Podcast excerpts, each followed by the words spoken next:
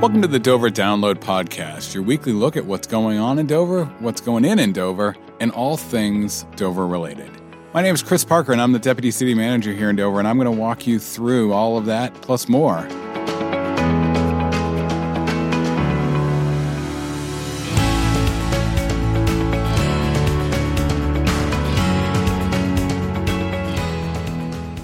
One of the things the city of Dover prides itself on, especially the municipal corporation, is that we have a council that sets goals.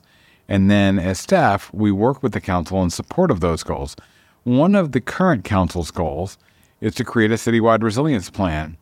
We luckily have a resilience manager on staff who the podcast listeners might recall is Jackson Kaspari. Excuse me, Dr. Jackson Kaspari. Jackson is going to join us again today to talk about where we're at with that plan and some other elements that he's been working on over the past year.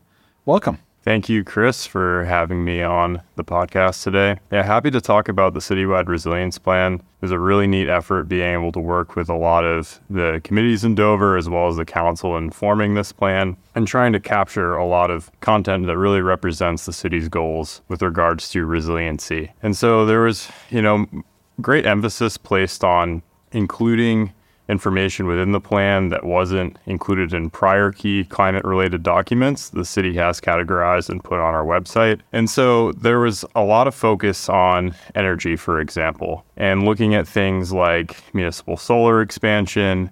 Um, the potential of a Dover Community Power Program, energy efficiency and conservation opportunities, and details on forest and ecosystem management and other topics. And so by taking in some input from groups like the Open Lands Committee, the Conservation Commission, and the Energy Commission, uh, we were able to really prepare a, plan that I think is incredibly valuable for the city and, and, sets a great work strategy for specifically my position to help oversee some of this implementation. How much of this was a fresh start plan, and how much of it was pulling together things that are maybe already kernels, maybe not fully developed, but kernels that are already in play and sort of gelling under this umbrella. Yeah, that's a great point, Chris. So there are a lot of action items that have been established in the plan, 32 to be exact, but a good portion of the document is focused on synthesizing work that's already ongoing or has been completed to date, specifically sort of tying in the aspects of the role of the planning community development department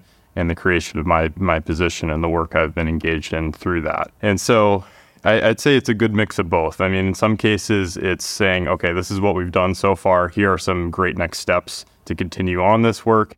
In other cases, it's it is new content of identifying locations for things like solar or electric vehicle supply equipment, also known as charging stations, uh, which previously haven't been sort of fully fleshed out in, in a document before. To that end, I've got to think that in some regards, this is an original idea, but nothing's ever really original. Are there other communities in the state or the region that you look to for inspiration or guidance on how to put together this type of plan? Yes, I'd say, you know, there are some other communities that have climate action plans, a little bit different in their nature. Um, but I was able to look at examples from Keene, for example, uh, Concord has an energy plan that I that I reference to give a little bit of a baseline on how to do something like this. As I'm also fortunate that I could bring experience from working on UNH's climate action plan to the table as well. And so while while there were other examples out there, I'd say this is this is different. It's a bit of a different approach than other communities have, have gone with in terms of what content is is included. But I think that's what helps set Dover apart. One of the things that I find exciting about your role is that the way the council and the manager framed resiliency, and one of the reasons why we went with that title for your role was to to use it as a framework that it can apply across the organization and that it's not just about climate and it's not just about the environment, for instance, in the business development office, I know you've had conversations with Reed and James about business resiliency and keying off uh, some COVID era related elements and, and things that we did to put in place to help business resiliency, but also looking at not just municipal infrastructure or not just infrastructure in general, but how we can support and nurture the community, whether it's the residential community or the business community. And I think that's an interesting aspect to it. It's probably not one you thought you were applying for, a couple of years ago. Yeah, no, that's true. In that resiliency is broad, and it certainly there's a climate focus, but it certainly expands to other topics as well. I mean, take take into account things that have happened with the cost of electricity, the cost of gas, a- and what's going on with the global energy markets. And you know, there's a real opportunity to build in infrastructure on a local level to help in, in an economic resilience standpoint, but then clearly there's also this great connection to climate as well. So it's, it's been really cool to, to focus on how the city can respond to all these types of, of stresses that we may encounter and, and really trying to get out in front of what we know is coming from a multitude of directions, not just from a climate perspective. From that regard, are you able to collaborate with other municipal employees to the degree that you should be, or are you kind of in a silo? And I know the answer that I want to hear. so let's hear what you have to say. Yeah, I'm definitely not in a silo. I'm constantly able to work with, you know, municipal employees throughout a variety of departments. Within our own department, I work very heavily, obviously, with the planning director and our outreach coordinator, but also our zoning administrator as well. I certainly am able to interface with the, with the legal department about a lot of matters involving contracts or easements or, or other types of issues and we connect with engineering on a very regular basis, business development. So, yes, absolutely.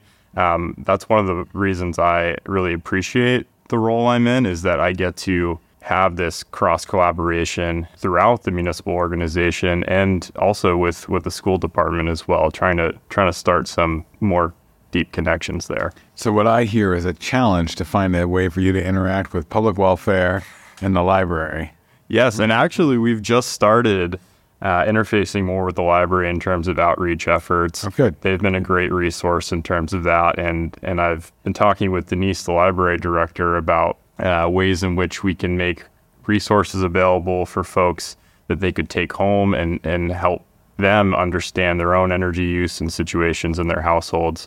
For example, a, a kilowatt reader that you could plug into your outlet that would allow you to basically measure power draw from large appliances and then maybe help you make informed decisions about uh, purchasing something more energy efficient. That's really good to hear. The plan itself, the citywide resilience plan, Yep. as I said at the onset, this was a city council goal. And it was one of the goals, and, and I'm not trying to cast aspersions on the other goals, but it was one of the goals where there was actually some clear deadlines that the council asked for. Recognizing you were not part of that deadline creation and that it was it was handed to you as a gift. What did you how did you tackle that project? How did you think, okay, I got to get this done and I wasn't at the meeting that decided we were going to do it? Is that a oh man or is that a oh man type of reaction? No, I was really, honestly, I was really excited about it. Um, it, especially, you know, working with Donna and developing the initial timeline. I came up with an outline to start of, of topics that I felt would, would really capture where the council wants to go with this. And those were vetted. And then from there, you know, I would work on individual sections of it based off of information I was gathering at, at a current time, things that were fresh in my head. And then, you know, in the final, I'd say month or so, there was a lot of focused work into making it a, it a more cohesive document to make sure the flow is there, that there is interrelation with the content in the plan and the goals that was clearly outlined, and synthesizing that you know implementation table as well, which I think will be really useful for tracking progress as as things progress. So we've talked about this in some esoteric fashions. If the listener wants to actually read it and participate and engage with the plan, short of showing up at your doorstep and having you walk them through it, where's a good how do they find it? How do they get engaged? Yep. So the listener should go check out the Resilient Dover webpage, which has a lot of useful subpages, but one of the subpages is dedicated solely to the citywide resilience plan. You can find my contact info there. You can find a link to the plan and sort of a description or a mission statement on, on what's included as well. Um, so please, please check it out. Let me know if you have any comments or questions about it. I love to be able to talk to people about this type of work. Right. So the plan was completed, presented to the city council. Yes. And in February, they adopted the plan, if I recall. Yes, Correct? that's correct. It was endorsed by the planning board and then uh, subsequently uh, officially adopted by the city council, which was a really exciting moment for, for I would say for me, but the organization as a whole and, and the city as a whole. I mean, this this vision that the council has set is um, really, really amazing, and I think it will provide a, a, lot of great community benefit. One of the things that I like to point out to other people in other communities is how when we try to do things in, a, in an innovative style here, sometimes we, we want to be a trailblazer, and sometimes we just are. And in this case, talking to Donna and, and her walking me through how the way the two of you sort of laid it out is that it's going to effectively be a master plan chapter. It's not maybe not under the umbrella that the state says, here's master plan chapters, but by bringing it to the planning board, by going through a, a process that engaged the Energy Commission, the planning board, all of these sort of public entities, we're sort of using it within that flow and thinking of it as part of our strategic planning efforts. And that's one of those things I think helps make us stand out that we're looking at the integration and the synergy and all the other buzzwords I like to throw around on the podcast. And, and so I appreciate what, from a staff standpoint, what that must have been like for you to go pull it together. Because it's one thing to say it, it's another thing from a complexity standpoint to actually do it. So I appreciate the, the, the time and effort you put into that. And thank you. And uh, certainly, although they're they're not here today, I recognize too that the Energy Commission they really did a lot of, of work as well, fleshing it out, working with you on on the development of it. Yeah, they they provided some valuable feedback and, and advice guiding the direction of, of some of the more energy intensive sections of the document. And, you know, have always been just an amazing sounding board for helping guide the city's direction in terms of energy advances. At the same time as they were helping you with the resilience plan, they were also working on our energy aggregate plan mm-hmm. as part of the community power coalition work that you're engaged with. And uh, I'd be remiss if not to congratulate you on now being our the city of Dover's director. Uh, the previous director really let a lot of balls slip and and uh, wasn't that that good at it. So I, I think we've upgraded, which is good. Well, I don't know about that, but I appreciate the uh, congratulations. And yes, congratulations to the Energy Commission and the city for having the electric aggregation plan adopted by the council and then subsequently submitting that plan to the Public Utilities Commission for, for approval. And so we're hopeful that that will get approved by the PUC, which is really a major step forward for the development of a community power program. It's not binding at this this point in time, but it does really establish the goals and objectives for the program and really serves as a blueprint on, as to how that program would operate if it launches.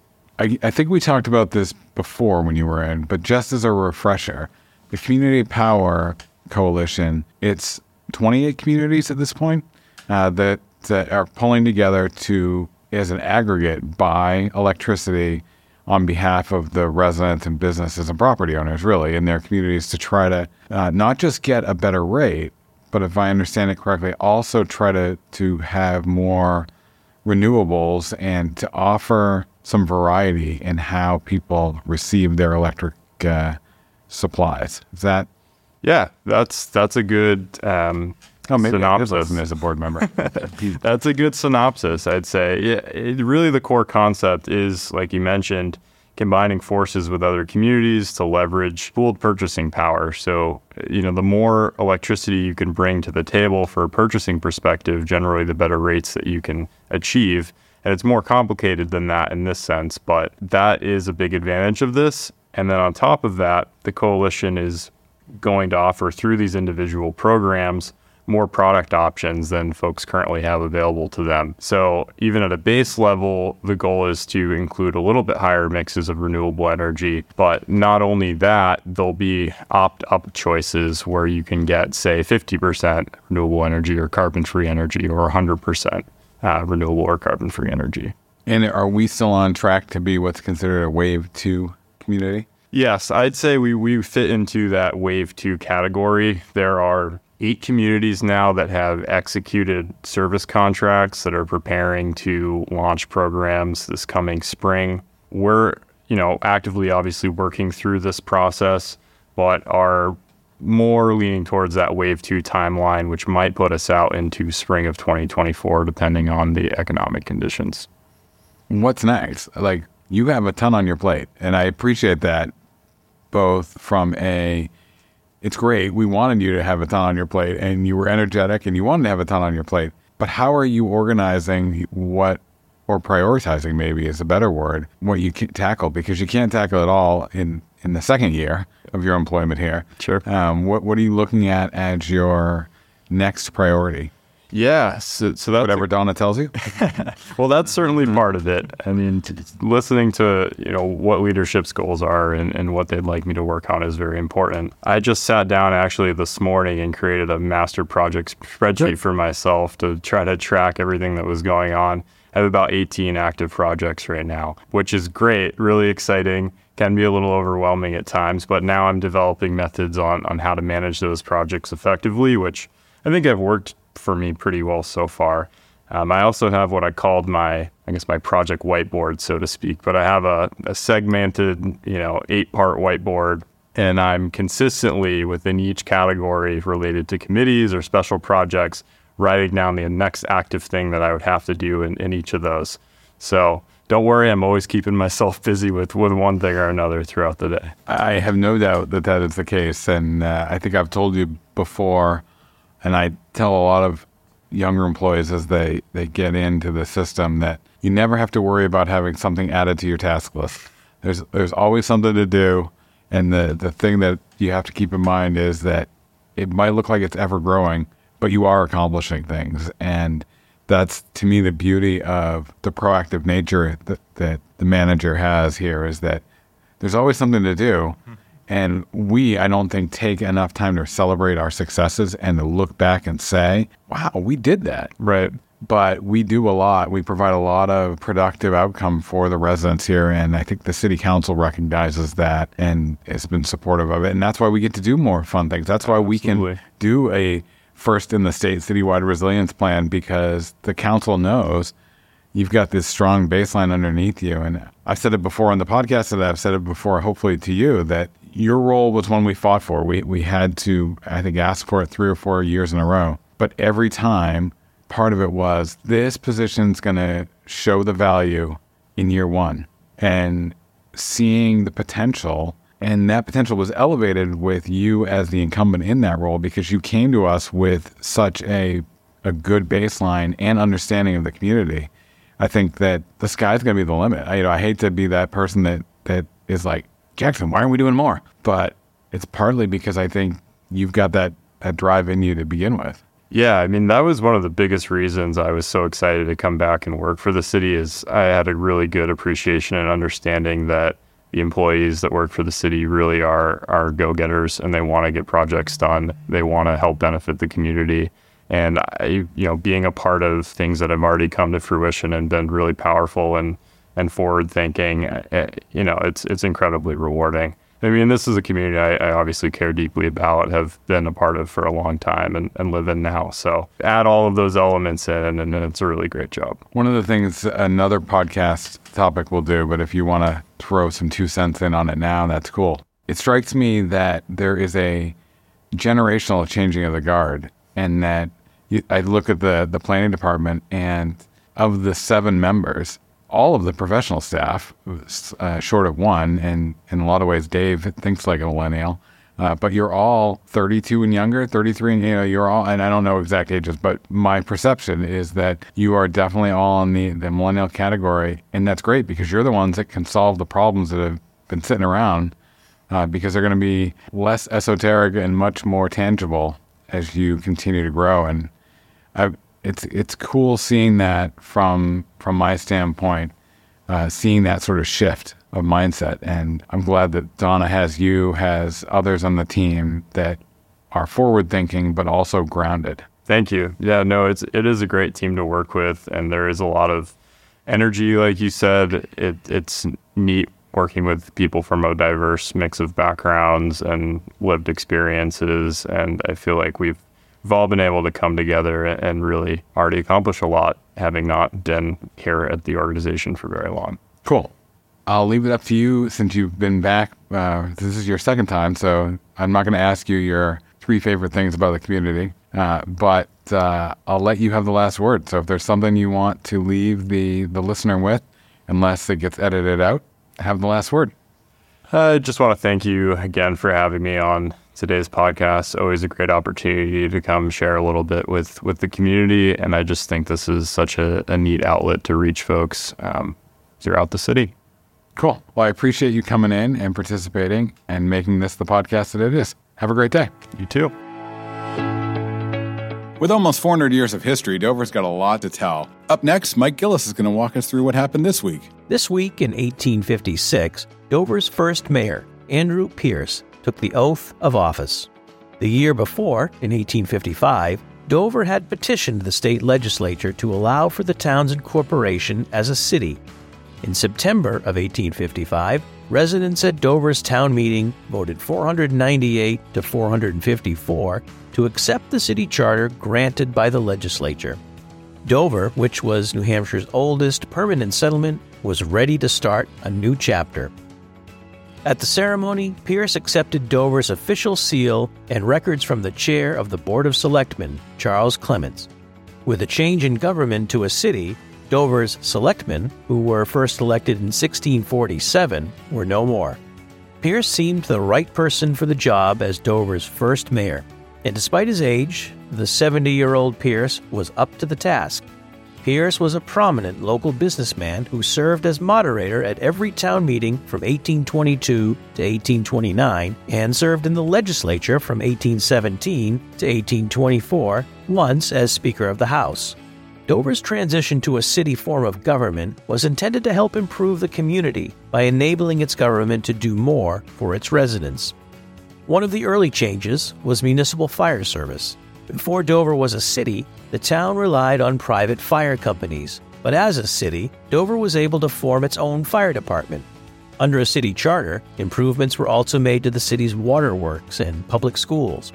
During his inaugural speech, Mayor Pierce said funding for the city's schools was wholly inadequate, something he vowed to change. He pointed out that voters in Dover in 1855 had only approved $1,000 for the schools, even though the state required a minimum investment of about $5,000. Pierce said part of the problem was the inequity of the previous form of government, where 12 separate school districts in Dover managed their schools separately by taxing district residents. Dover's District 2 was one of the richest districts and was able to construct Dover's first high school, while students in other districts were confined to a single, cramped schoolhouse. Under the first city charter, Dover's governing body actually consisted of two bodies six aldermen and 18 common council members.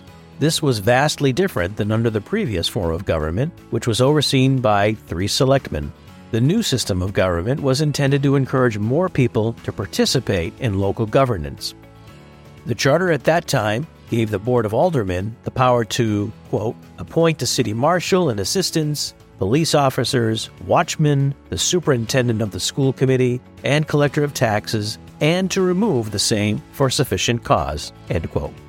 The city council had all the powers, quote, vested by law in the town of Dover or the inhabitants thereof as a municipal corporation, end quote. The city council was allowed to establish, modify, and repeal ordinances. Dover's transition to a city would also coincide with some of its most significant growth spurred by a new industry at the city's sprawling mills, new modes of travel, electric lights, and a booming economy that saw the creation of numerous businesses. More change to Dover's form of government would occur too, including a vote to adopt a city manager city council form of government, which remains how Dover is governed today. Dover would hold a grand celebration in 1955 to celebrate the 100th anniversary of Dover's incorporation as a city. And this year, Dover will also celebrate its 400th year as New Hampshire's oldest town and the seventh oldest permanent settlement in the country. Thanks for listening to the Dover Download this week. If you like what you heard, subscribe through your favorite podcast aggregator. And if you have something you want to hear a topic on, let us know. Finally, this is just one of the many ways we share information about the city of Dover. You can subscribe to the Dover Downloads email newsletter every week or other newsletters that we have by going to the City of Dover homepage, www.dover.nh.gov. Have a great week.